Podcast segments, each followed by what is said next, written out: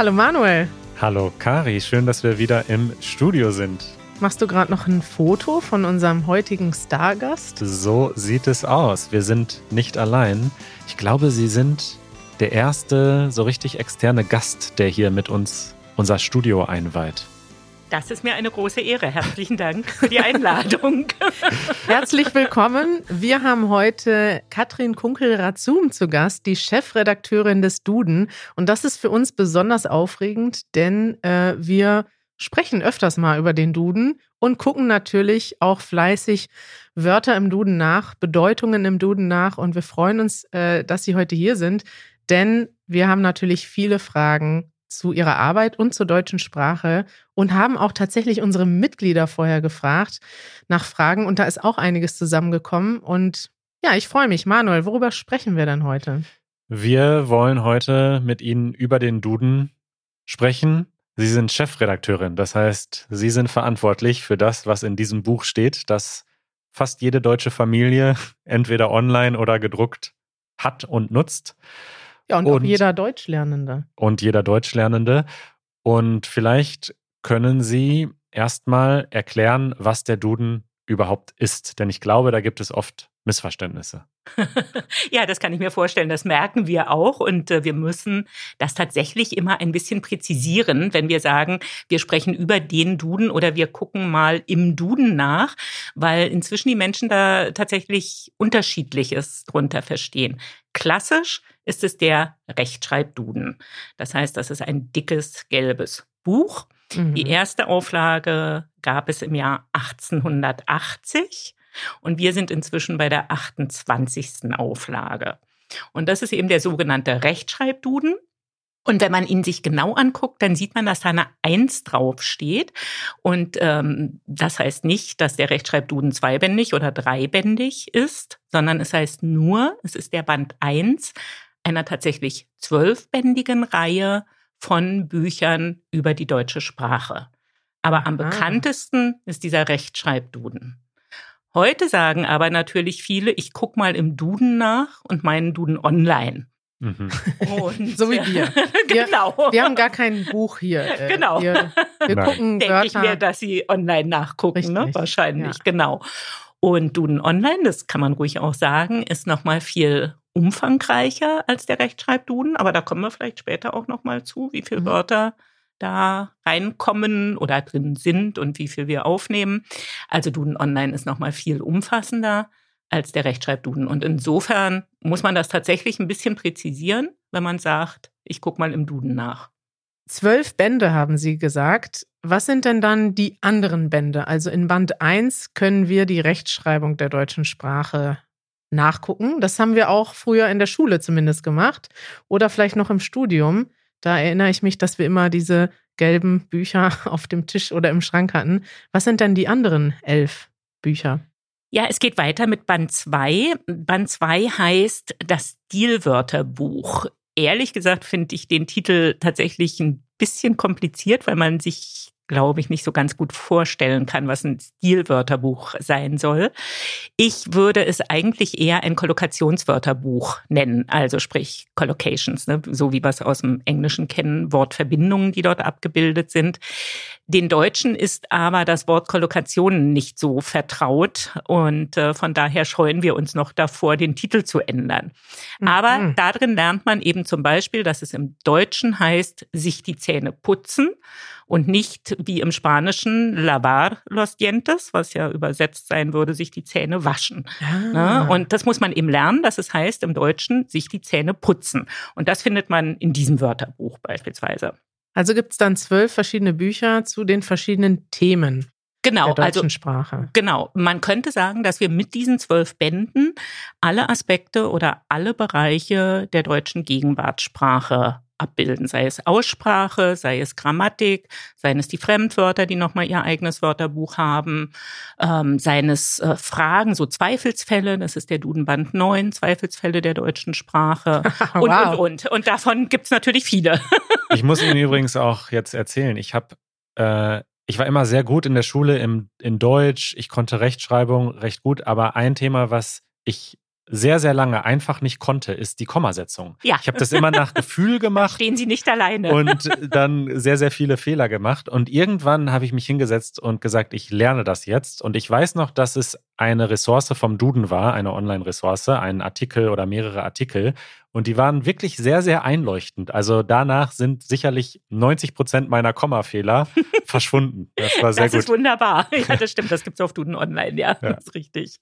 Wo passt denn wo passt denn Duden Online da jetzt rein? Ist das eine Zusammenfassung der zwölf Bücher oder ist das nur ein Teil davon? Was findet man denn bei Duden Online? Ja, Duden Online ist tatsächlich ein ganz eigenes Werk. Also man findet die Substanzen verschiedener Wörterbücher in Duden Online.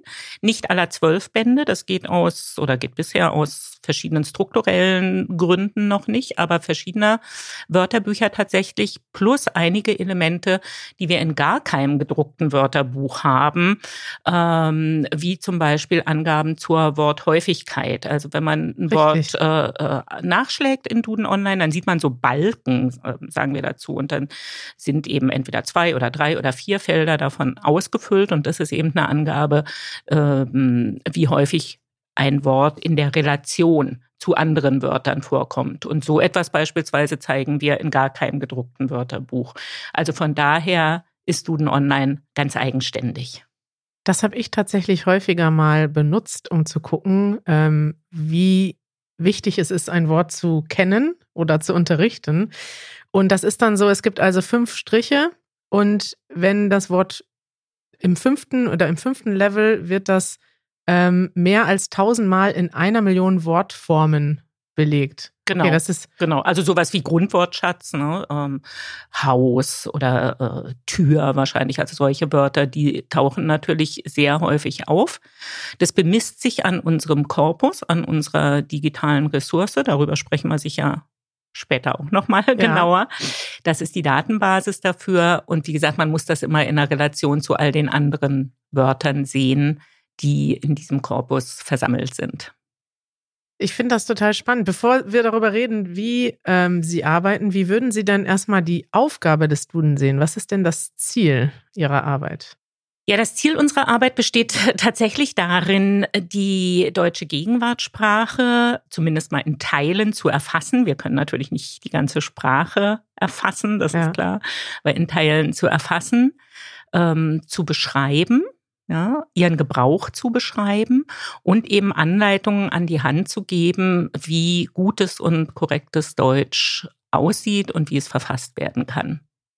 Und wie würde man sagen, ich fand, das fand ich für mich sehr faszinierend eine lange Zeit, dass ich immer dachte, okay, es gibt Regeln und diese Regeln befolgen wir dann. Und das ist vielleicht etwas, was ich durch meine Arbeit gelernt habe nach einer Zeit, dass es, dass es eher, also das ist meine Vorstellung, dass es beim Duden eher darum geht, die Gegenwartssprache zu dokumentieren. Die verändert sich ja ständig. Und da frage ich mich manchmal, wie da die Wechselwirkung ist zwischen, also würden Sie eher sagen, Sie dokumentieren die Sprache? Weil an, manche Leute, es gibt ja auch so ein Vorurteil, die sagen, ja, der Duden gibt vor, wie wir sprechen müssen. Das ist vielschichtig. Ja. Das lässt sich nicht in einem einzigen Satz ähm, so beantworten. Ich fange mal so an. Es gibt nur ein Gebiet für die deutsche Gegenwartssprache, wo es tatsächlich ein strenges Regelwerk gibt, an das man sich letztlich zu halten hat. Das ist nämlich die Rechtschreibung. Da gibt es ein amtliches Regelwerk, ähm, das herausgegeben wird, verantwortet wird vom Rat für deutsche Rechtschreibung. Sprechen wir vielleicht auch nochmal drüber, ist ein eigenes Thema, ähm, großes internationales Gremium. Und dieses amtliche Regelwerk ist verbindlich in den Bereichen, in denen der Staat Sprache regeln kann, also zum Beispiel für Ministerien mhm. etc. Und da haben wir als Wörterbuchredaktion, so wie andere Wörterbuchredaktionen eben auch, die Aufgabe, dieses Regelwerk umzusetzen in ein Wörterbuch und die Schlussfolgerungen praktisch daraus zu ziehen zur Schreibung einzelner Wörter. Aber da gibt es eine Vorgabe. Ja, das ist relativ klar. In allen anderen Bereichen, also Grammatik beispielsweise oder eben natürlich auch Stil oder so, gibt es ja ein solches Regelwerk gar nicht, sondern da sind es eher Gebrauchsnormen auch, die wir haben. Und äh, das haben Sie schon völlig richtig beschrieben. Ähm, ich vergleiche das oft mit so einem Pendel. Ne? Es gibt auf der einen Seite den präskriptiven Ansatz, also den, der genau vorschreibt, so wie wir es jetzt im Bereich Rechtschreibung hätten, und auf der anderen Seite den deskriptiven Ansatz, der beschreibt, was wir sehen in der Sprache. Und wenn man sich ähm, Sprachgeschichte und äh, Lexikographie, also die Lehre von Wörterbüchern anguckt, dann sieht man, dass dieses Pendel durchaus unterschiedlich ausschlägt, wie wir das aus anderen Bewegungen ja auch kennen. Und früher war der Duden sehr viel präskriptiver, hat also wirklich vorgeschrieben. Und seit mhm. vielen, vielen Jahren geht er doch in die Richtung eher deskriptiv zu sein, eben auch zu gucken, wie entwickelt sich Sprache, genauso wie Sie es gesagt haben, und daraus eben die Schlussfolgerungen zu ziehen und zu sagen, also wir sehen das und das, ähm, so ist das jetzt. Und wenn du es richtig, Sie können jetzt meine Anführungszeichen nicht sehen, ja. die ich hier setze, ja, ähm, richtig machen, dann machen Sie es so und so. Aber wir sehen beispielsweise auch die und die Entwicklung. So ein klassisches Beispiel ist im September die Sess-Jahres oder im September die Sen-Jahres. Das ist so ein ganz klassischer Zweifelsfall, an dem man das gut erklären kann, das Ganze. Ja, und was ist jetzt richtig? genau, das ist die Frage. Was denken Sie denn, was richtig ist? Im September diesen dieses, Jahres. Dieses Jahres. Ah, Wer hat das gewonnen? ist ja ganz klasse, ja. Ja, äh, wenn wir uns jetzt tatsächlich die Beleglage angucken, also das, was wir in unserer digitalen Textsammlung sehen, dann haben Sie im Augenblick beide rechts. Es ist nämlich tatsächlich 50-50 ungefähr. High five. Gratulation, Genau. Manuel. Ist das so ein Fall, wo es ein, also es gibt quasi grammatisch eine ursprünglich richtige Form und dann hat sich aber eine andere Form in der Mundart, in der gesprochenen Sprache eingeschlichen und es ist aber so oft reproduziert worden, dass es eigentlich jetzt auch als richtig gilt, weil Genau. Leute das als richtig empfinden. Genau. Also hier ähm, kann man sogar eine gute Parallele ziehen. Also es ist tatsächlich so, ich habe ähm, 1997 angefangen beim Duden zu arbeiten und das waren Jahre, abgesehen von der Aufregung um die Rechtschreibreform, wo aber tatsächlich diese Form dieses Jahres oder die Sen-Jahres ähm, so viel Streit hervorgerufen hat. Also es gab wirklich Auseinandersetzungen unter, ich nenne sie immer SprachschützerInnen in diesem Falle. Also waren überwiegend Männer, aber auch ein paar Frauen, äh, die sich daran so richtig abarbeiten konnten, was jetzt richtig ist. Und die klassische, traditionelle Form ist tatsächlich die Sess-Jahres. Aber was wir sehen hier an den Daten ist eben im Prinzip so ein klassischer Ausgleichsprozess. Wir sagen nämlich vorigen Jahres. Ne? Im Ah. September vorigen Jahres beispielsweise. Und ähm, die äh, GrammatikerInnen gehen jetzt tatsächlich davon aus, dass das so eine Art Ausgleichsprozess ist oder Angleichungsprozess, Aha. den wir hier sehen. Und ähm, deshalb zeigen wir auch in den Wörterbüchern jetzt inzwischen die Sess-Jahres und die Sen-Jahres sind ungefähr gleich belegt in diesem Dudenband 9 bei diesen Zweifelsfällen. Da geben wir ja auch Empfehlungen. Da sagen wir noch, also wenn du keinen Streit provozieren willst, dann immer noch die Sess-Jahres. Eben weil es die traditionelle Form ist, schreiben aber auch schon rein, die Entwicklung wird weitergehen nach unserer Vermutung in Richtung die Sen-Jahres. Also Ja. früher oder später Hm. werde ich recht haben. Es ist, es ist wirklich spannend. Also Sprache wird ja auch sehr stark politisiert. Das ist wahrscheinlich schon in vielen Generationen so gewesen. Wir sprechen vielleicht später nochmal über die Sprachentwicklung. Vielleicht können wir noch ein bisschen mehr über den Alltag äh, erfahren. Manuel hat da noch eine Frage. Ja, ich meine, Sie beschreiben jetzt Ihre Arbeit, dass Sie die Sprache beobachten und dann bestimmte Reaktion, also Schlussfolgerungen daraus ziehen und dann den Duden anpassen. Aber das ist ja ein langsamer, schleichender Prozess und die MitarbeiterInnen des Duden sitzen ja wahrscheinlich nicht den ganzen Tag auf Schulhöfen und machen sich Notizen. Also das dürfen wir gar nicht. beschreiben Sie mal einen typischen Tag in Ihrer ja. Redaktion. Ja, ist gar nicht ganz so einfach, weil die abwechslungsreich sind, die Tage. Aber genau, ähm, ist schön, dass Sie das äh, so beschreiben. Das sage ich nämlich auch oft, wie es nicht ist, weil wir das natürlich weder leisten können, das ist ganz klar, uns auf die Schulhöfe oder in die Mensa irgendwo zu setzen, noch dürften wir das. Ne? Wir haben ja sowas wie Datenschutz. Ja, ist klar, ich kann keine Gespräche mitschneiden äh, und dann auswerten. Also müssen wir was anderes machen. Und ähm, was wir machen, ist ähm, ja, ist die Methode, ähm, die es jetzt auch schon seit einigen Jahrzehnten gibt, dass wir korpusgestützt arbeiten. Das heißt, ähm, das Duden-Korpus, wichtig, das ist hier nicht der Korpus, sondern in der Linguistik tatsächlich das Korpus. Was ist denn ein Korpus? Ein Korpus, genau, ist in diesem Falle jetzt hier eine digitale Textsammlung. Das heißt, wir speichern dort, wir kaufen Texte tatsächlich oder bekommen sie zur Verfügung gestellt und speichern diese Texte in dieses System praktisch ein. Und es sind überwiegend Zeitungstexte ähm, sowohl von überregionalen Zeitungen, Zeitschriften auch, aber auch von regionalen, also von kleineren Blättern, weil es uns da auch äh, tatsächlich um regionale Besonderheiten geht. Es sind aber auch Romane, es sind äh, Gebrauchstexte und, und, und. Das ist auch die klassische Zusammensetzung, so wie auch andere Corpora fürs Deutsche existieren oder auch für andere Sprachen. Ja, also da stehen wir nicht allein mit. Und dieses Korpus, das Duden-Korpus in diesem Fall, können wir mit bestimmten computerlinguistischen Methoden durchsuchen und ähm, nach verschiedensten Kategorien auswerten. Und da finden wir zum Beispiel neue Wörter, die wir aufnehmen wollen. Oder äh, eben auch solche grammatischen Phänomene. Ne? Ich bleibe nochmal bei dieses Jahres, diesen Jahres. Das können wir da natürlich auch abfragen. Wie oft haben wir die eine Variante und wie oft haben wir die andere Variante.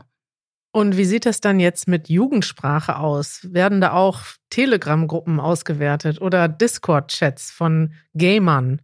Genau. Oder gesprochene Sprache? Ja. Das sind ähm, ähm, sozusagen jetzt, das ist jetzt der Finger in der Wunde des Ganzen, ja. Denn aus verschiedenen Gründen ist genau das natürlich nicht so einfach. Das hat auch nochmal wieder mit Datenschutz zu tun. Ne? Also äh, Chats können wir nicht ohne weiteres äh, auswerten. Andere Institutionen können das eher, weil sie es für Forschungszwecke machen. Also zum Beispiel das Institut für deutsche Sprache in Mannheim, das auch die größten Corpora äh, für das Deutsche besitzt. Ähm, es gibt ja auch öffentliche Chatgruppen, oder? Bei Telegram gibt es ja viele. Gruppen. Ja, ja aber wir, wir sind eben, das muss man an der Stelle doch klar sagen, wir sind ein privates Unternehmen, das sozusagen Produkte daraus herstellt und wir dürfen es tatsächlich nicht ohne weiteres. Ja? Also es ist ein bisschen kompliziert. Aber Sprich, gesprochene Sprache ist uns gar nicht ohne weiteres zugänglich. Das ist tatsächlich kompliziert. Zum Beispiel unser Podcast wird mhm. vollständig transkribiert. Mhm. Und Sie könnten doch bei uns anklopfen und sagen, könnten wir bitte eure Transkripte nutzen? Das stimmt. Das ist eine super Idee. Da komme ich drauf zurück. Ja, um ja. wird teuer. Dachte ich mir schon. Um Manuels Jugendsprache zu erfassen. Genau. Ja, und Jugendsprache ist da natürlich nochmal besonders kompliziert, weil es liegt ja im Wesen der Jugendsprache, dass sie gesprochene Sprache ist. Und die Theorie ist eben, sobald sie verschriftlicht wird, also uns dann eigentlich zugänglich wird, ist sie eigentlich eigentlich schon keine Jugendsprache mehr. Ja, ja und ähm, von Moment, daher. Es wird heute noch transkribiert hier. wir sind ja, aber schnell. wir sprechen ja nicht wirklich jugendsprachlich jetzt miteinander. Nee, ne? stimmt. Mhm. Ja, da müssen wir auch mal zugeben. Da sind wir alt, raus aus dem Alter. Ja, ja, das kommt dann auch noch dazu. aber jetzt haben Sie gerade gesagt, Sie entscheiden dann, ähm, ob neue Wörter aufgenommen werden oder gestrichen werden. Das heißt, ich stelle mir das so vor, Ihr Computerprogramm gibt dann irgendwann eine Notification und sagt, dieses Wort habe ich jetzt in den letzten zwei Tagen schon 500 Mal entdeckt in Zeitungsartikeln. Das sollten wir uns mal anschauen. Ist das so? Und was ist vielleicht ein Beispiel für ein Wort, das Sie gerade gestern hinzugefügt haben? Na, also ganz so dynamisch sind wir dann auch wieder nicht. Aber aus guten Gründen, muss ich sagen. Also ähm, wir fangen einmal andersrum an. Also nicht das System meldet sich bei uns und sagt, huhu, ich bin jetzt hier ganz oft aufgetreten, das Ja. Wort. Das wäre auch Sondern- witzig, das da so wär eine Alarmglocke klingelt in der Duden-Redaktion. Genau. Achtung, Achtung, cringe ist so oft benutzt, wir müssen es einpflegen. Genau. Also es geht andersrum. Wir fragen das System, ähm, welche Wörter neu reingekommen sind. Und das machen wir, ich erkläre es jetzt am besten mal am Beispiel des Rechtschreibdudens. Ja. Ähm, der erscheint ja so alle drei bis vier Jahre neu. Und wenn wir dann wieder anfangen, eine neue Auflage vorzubereiten, dann fragen wir, in diesem Falle der Computerlinguist, dann tatsächlich das System, bitte sag mir doch mal oder zeig mir doch mal alle Wörter, die zwischen dem Ende der Manuskriptarbeiten für die letzte Auflage und jetzt, wo wir anfangen, uns wieder mit einer neuen Auflage zu beschäftigen, such mir doch mal bitte alle Wörter raus, die in dieser Zeit neu in das Korpus gekommen sind. Und das ist möglich, weil die Wörter nicht nur einfach so reinströmen, sondern ich beschreibe das immer so, dass wenn die Wörter ins Korpus oder die Texte, muss man ja sagen, ins Korpus eingehen, so eine Art Netz an Informationen darum gelegt wird, um jedes einzelne Wort dann, nämlich tatsächlich, wann ist es jetzt erschienen, ähm, äh, aus welcher Zeitung oder aus welcher Quelle stammt es, weiß man zum Beispiel, ob es ein original deutscher Text ist oder ob es ein übersetzter Text ist und so weiter und so weiter. Mhm. Da gibt es eine ganze Reihe von Kriterien und das Datum wäre natürlich für diese Anfrage dann besonders wichtig. Und es sind Tausende, also wirklich viele tausend Wörter, die wir dann finden in so einem Zeitraum. Neue Wörter, Ähm, noch nicht im die, Duden die sind. neu, genau, also die neu in das Korpus überhaupt erstmal reingekommen sind, tatsächlich. Und die lassen wir uns nach Häufigkeiten sortieren. Also ganz oben in der Liste steht eben das Wort, das dann am häufigsten ist und dann geht das immer weiter runter. Und ähm, wir geben eben beispielsweise vor und sagen, such uns mal die 15.000. Ich nehme das jetzt als Beispiel, aber es ist schon relativ nah an der Realität. Such uns mal die 15.000 Wörter raus, die in diesen drei Jahren oder vier Jahren am häufigsten aufgetreten sind und neu eben sind. So viele neue Wörter gibt es Ja, in ja, drei ja, Jahren. Ja, ja, ja, ja. Und wir geben ja meistens, also in den letzten Auflagen, bis auf die allerletzte, haben wir immer 5000 neue Wörter aufgenommen, in die letzte Auflage 3000 neue Wörter. Ähm, und die suchen wir dann tatsächlich, wie wir sagen, händisch aus dieser Excel-Liste raus. Ja? Also wir haben dann wirklich eben eine Liste mit 15.000 oder 10.000, je nachdem, wie wir das ähm, erbitten sozusagen von unseren KollegInnen vor uns und äh, gehen die dann wirklich systematisch durch und entscheiden dann, welche davon eine Chance haben, in den Duden zu kommen. Und was Als zum Gruppe Beispiel, was Sitzen zum Sie Beispiel, dann zusammen an so einem runden Mm. Tisch und wir teilen uns das erstmal auf. Ja. Also es gibt dann ganz klare Fälle, wo wir alle wissen, ja, das muss rein. Und es gibt aber natürlich ein paar strittige und da diskutieren wir es dann tatsächlich ist wie auch ein in der Gruppe. Bewerbungsprozess. Die Ja, Wörter bewerben sich um ihre Aufnahme in den Duden. Genau, das ist ein gutes Beispiel, ja, oder eine gute Beschreibung. und was sind dann die Kriterien? Mhm, Genau, und das ist eben das, weshalb wir nicht sofort ähm, dieses Blink, Blink, ich bin hier ein neues Wort berücksichtigen würden, selbst wenn das jetzt technisch so wäre. Denn eines der Kriterien ist tatsächlich, dass die Wörter nicht nur tagesaktuell sein sollen, sondern sich tatsächlich über einen längeren Zeitraum, also zumindest mal mehrere Monate, ähm, tatsächlich eben schon ähm, durchgesetzt haben sollen. Und das Gleiche gilt insofern, als dass es nicht die Wörter beispielsweise eines einzelnen Journalisten oder einer einzelnen Journalistin sein sollen, also keine Individualbildungen, Mhm. die sich sonst nicht durchsetzen. Sie sollen möglichst in verschiedenen Textsorten auch auftreten. Ne? Also ähm, man könnte es vielleicht so zusammenfassen, es sollen schon allgemein verbreitete Wörter sein.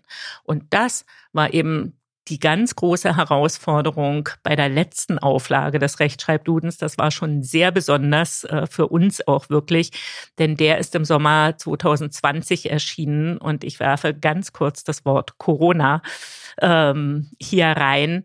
Denn ähm, damit hatte natürlich keiner gerechnet. Wir waren mitten in den Manuskriptarbeiten, die mussten so im Mai ungefähr abgeschlossen sein. Ab Februar, März hatten wir die Pandemie.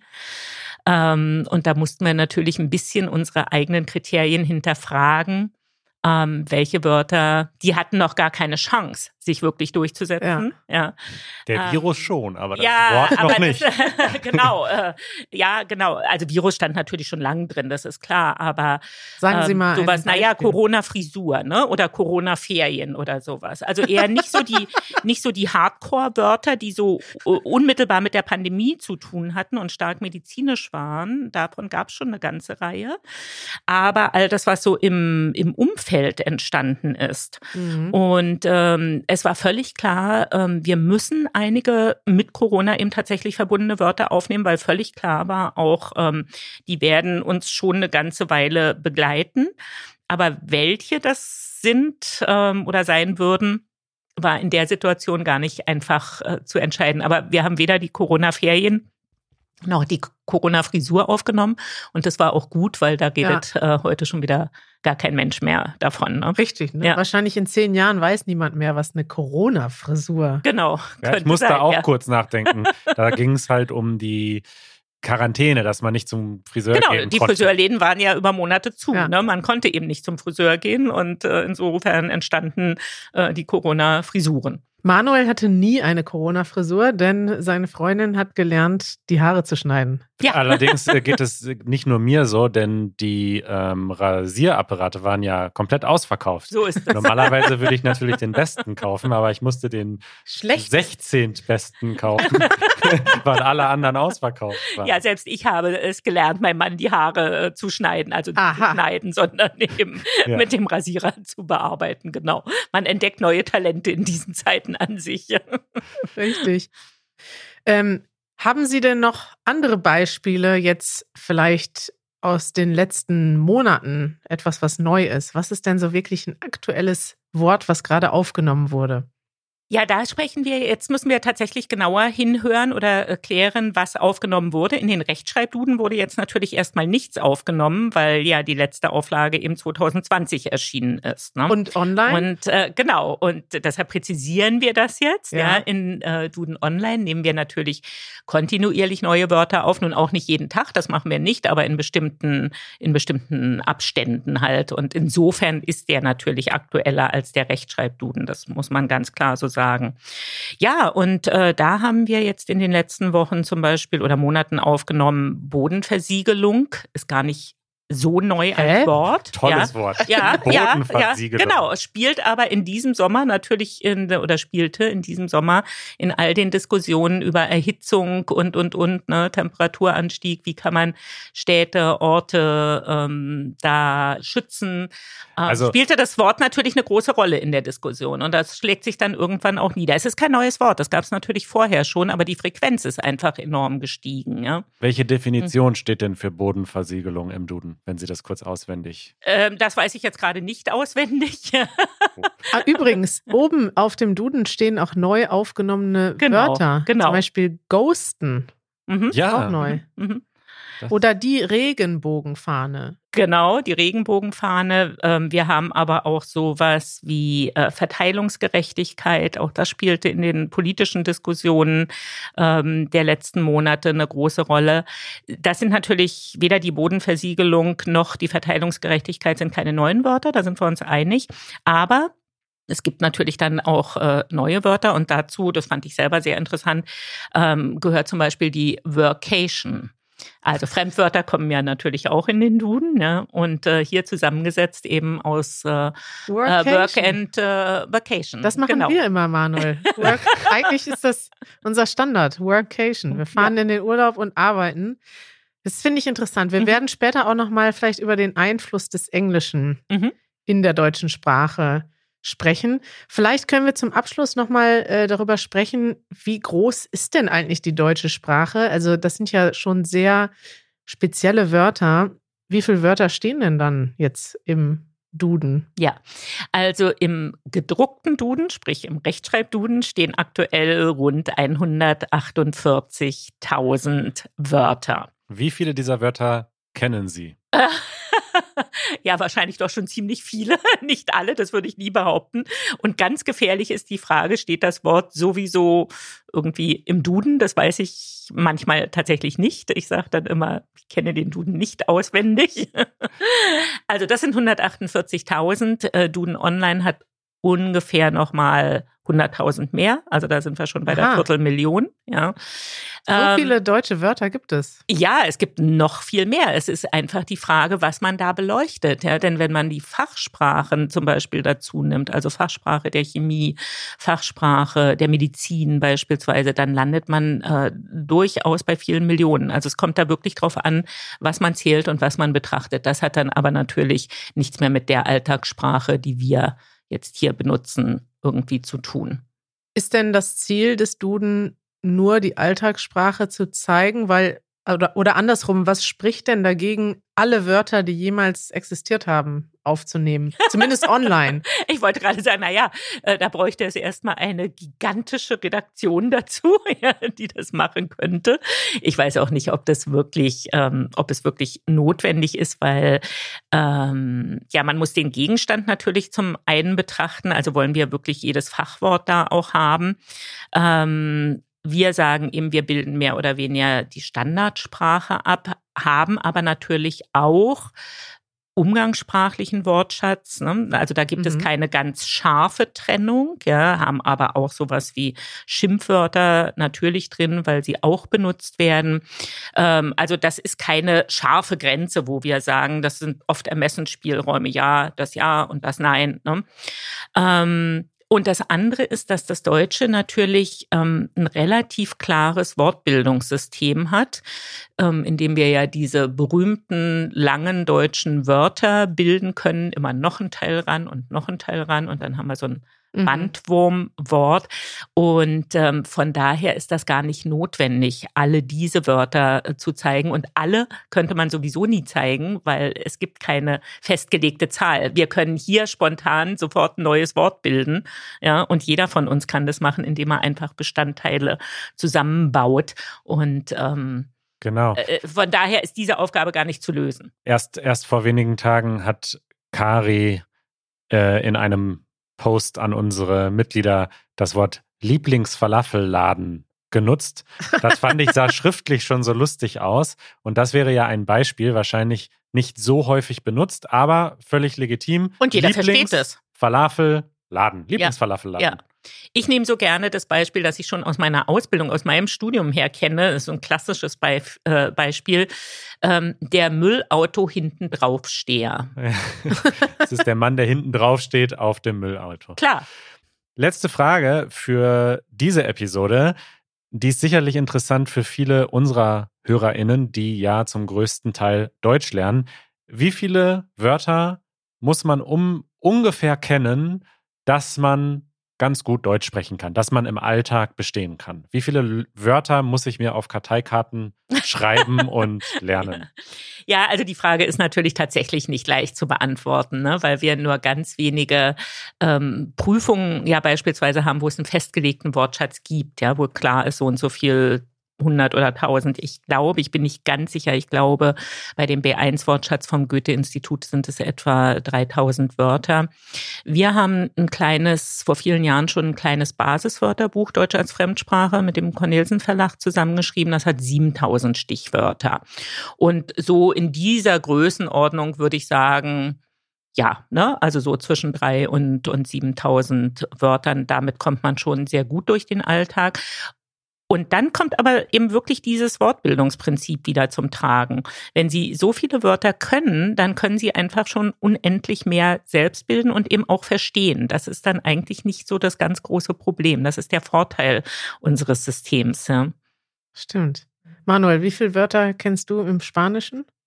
Keine Ahnung. Das, aber ich glaube, es gibt so Online-Tests. Mhm, ich würde stimmt, das jetzt ja. gerne mal testen für alle Sprachen, die ich kann. Kann mhm. oder glaube mhm. zu können. Mhm. Äh, das ist natürlich spannend. Wie viel kennt dann ein durchschnittlicher Deutscher? Das ist ja auch interessant. Ja, also auch da muss man natürlich ähm, unterscheiden zwischen aktiv und passiv. Ne? Also verstehen, ich habe da mal die Zahl gelesen, dass es so um die 50.000 Wörter sind, äh, die man ohne weiteres versteht. Aber jetzt sage ich es, glaube ich, zum dritten Mal. Auch hier zählt es einfach dazu. Komposita bilden, also diese Wortzusammensetzungen bilden und natürlich verstehen sie dann schon wieder sehr viel mehr, sehr viel mehr, sehr viel mehr. Aber verwenden tut man wohl, äh, so der Durchschnittssprecher verwendet wohl so, äh, oder die Sprecherin natürlich auch so zwischen 11 und 16.000 ungefähr. Das ist ja nichts. Das ist nicht so viel, ne? Ja. Mhm. Ja, äh, wir haben jetzt ganz oft gesagt, darüber müssen wir noch sprechen, darüber müssen wir noch sprechen und darüber müssen wir noch sprechen. Das machen wir in einem Teil 2. Der kommt in äh, demnächst. und äh, Der kommt demnächst. es war raus. bis jetzt schon super spannend. Im nächsten Teil äh, möchten wir Sie dann äh, Fragen unserer Mitglieder stellen, die aus Sehr unserer gerne. Community kommen. Und ich bin wir da sehr werden neugierig. Und wir werden über Sprachkonflikte und Sprachveränderung sprechen. Viele interessante Sachen, die wir beide hier schon mal besprochen haben, Manuel. Zum Beispiel der Einfluss von Fremdsprachen im Deutschen. Wir freuen uns auf Teil 2. Liebe Dankeschön. Frau Kunkel-Rasum, danke, dass Sie da waren. Ganz herzlichen Dank. Bis bald. Bis bald.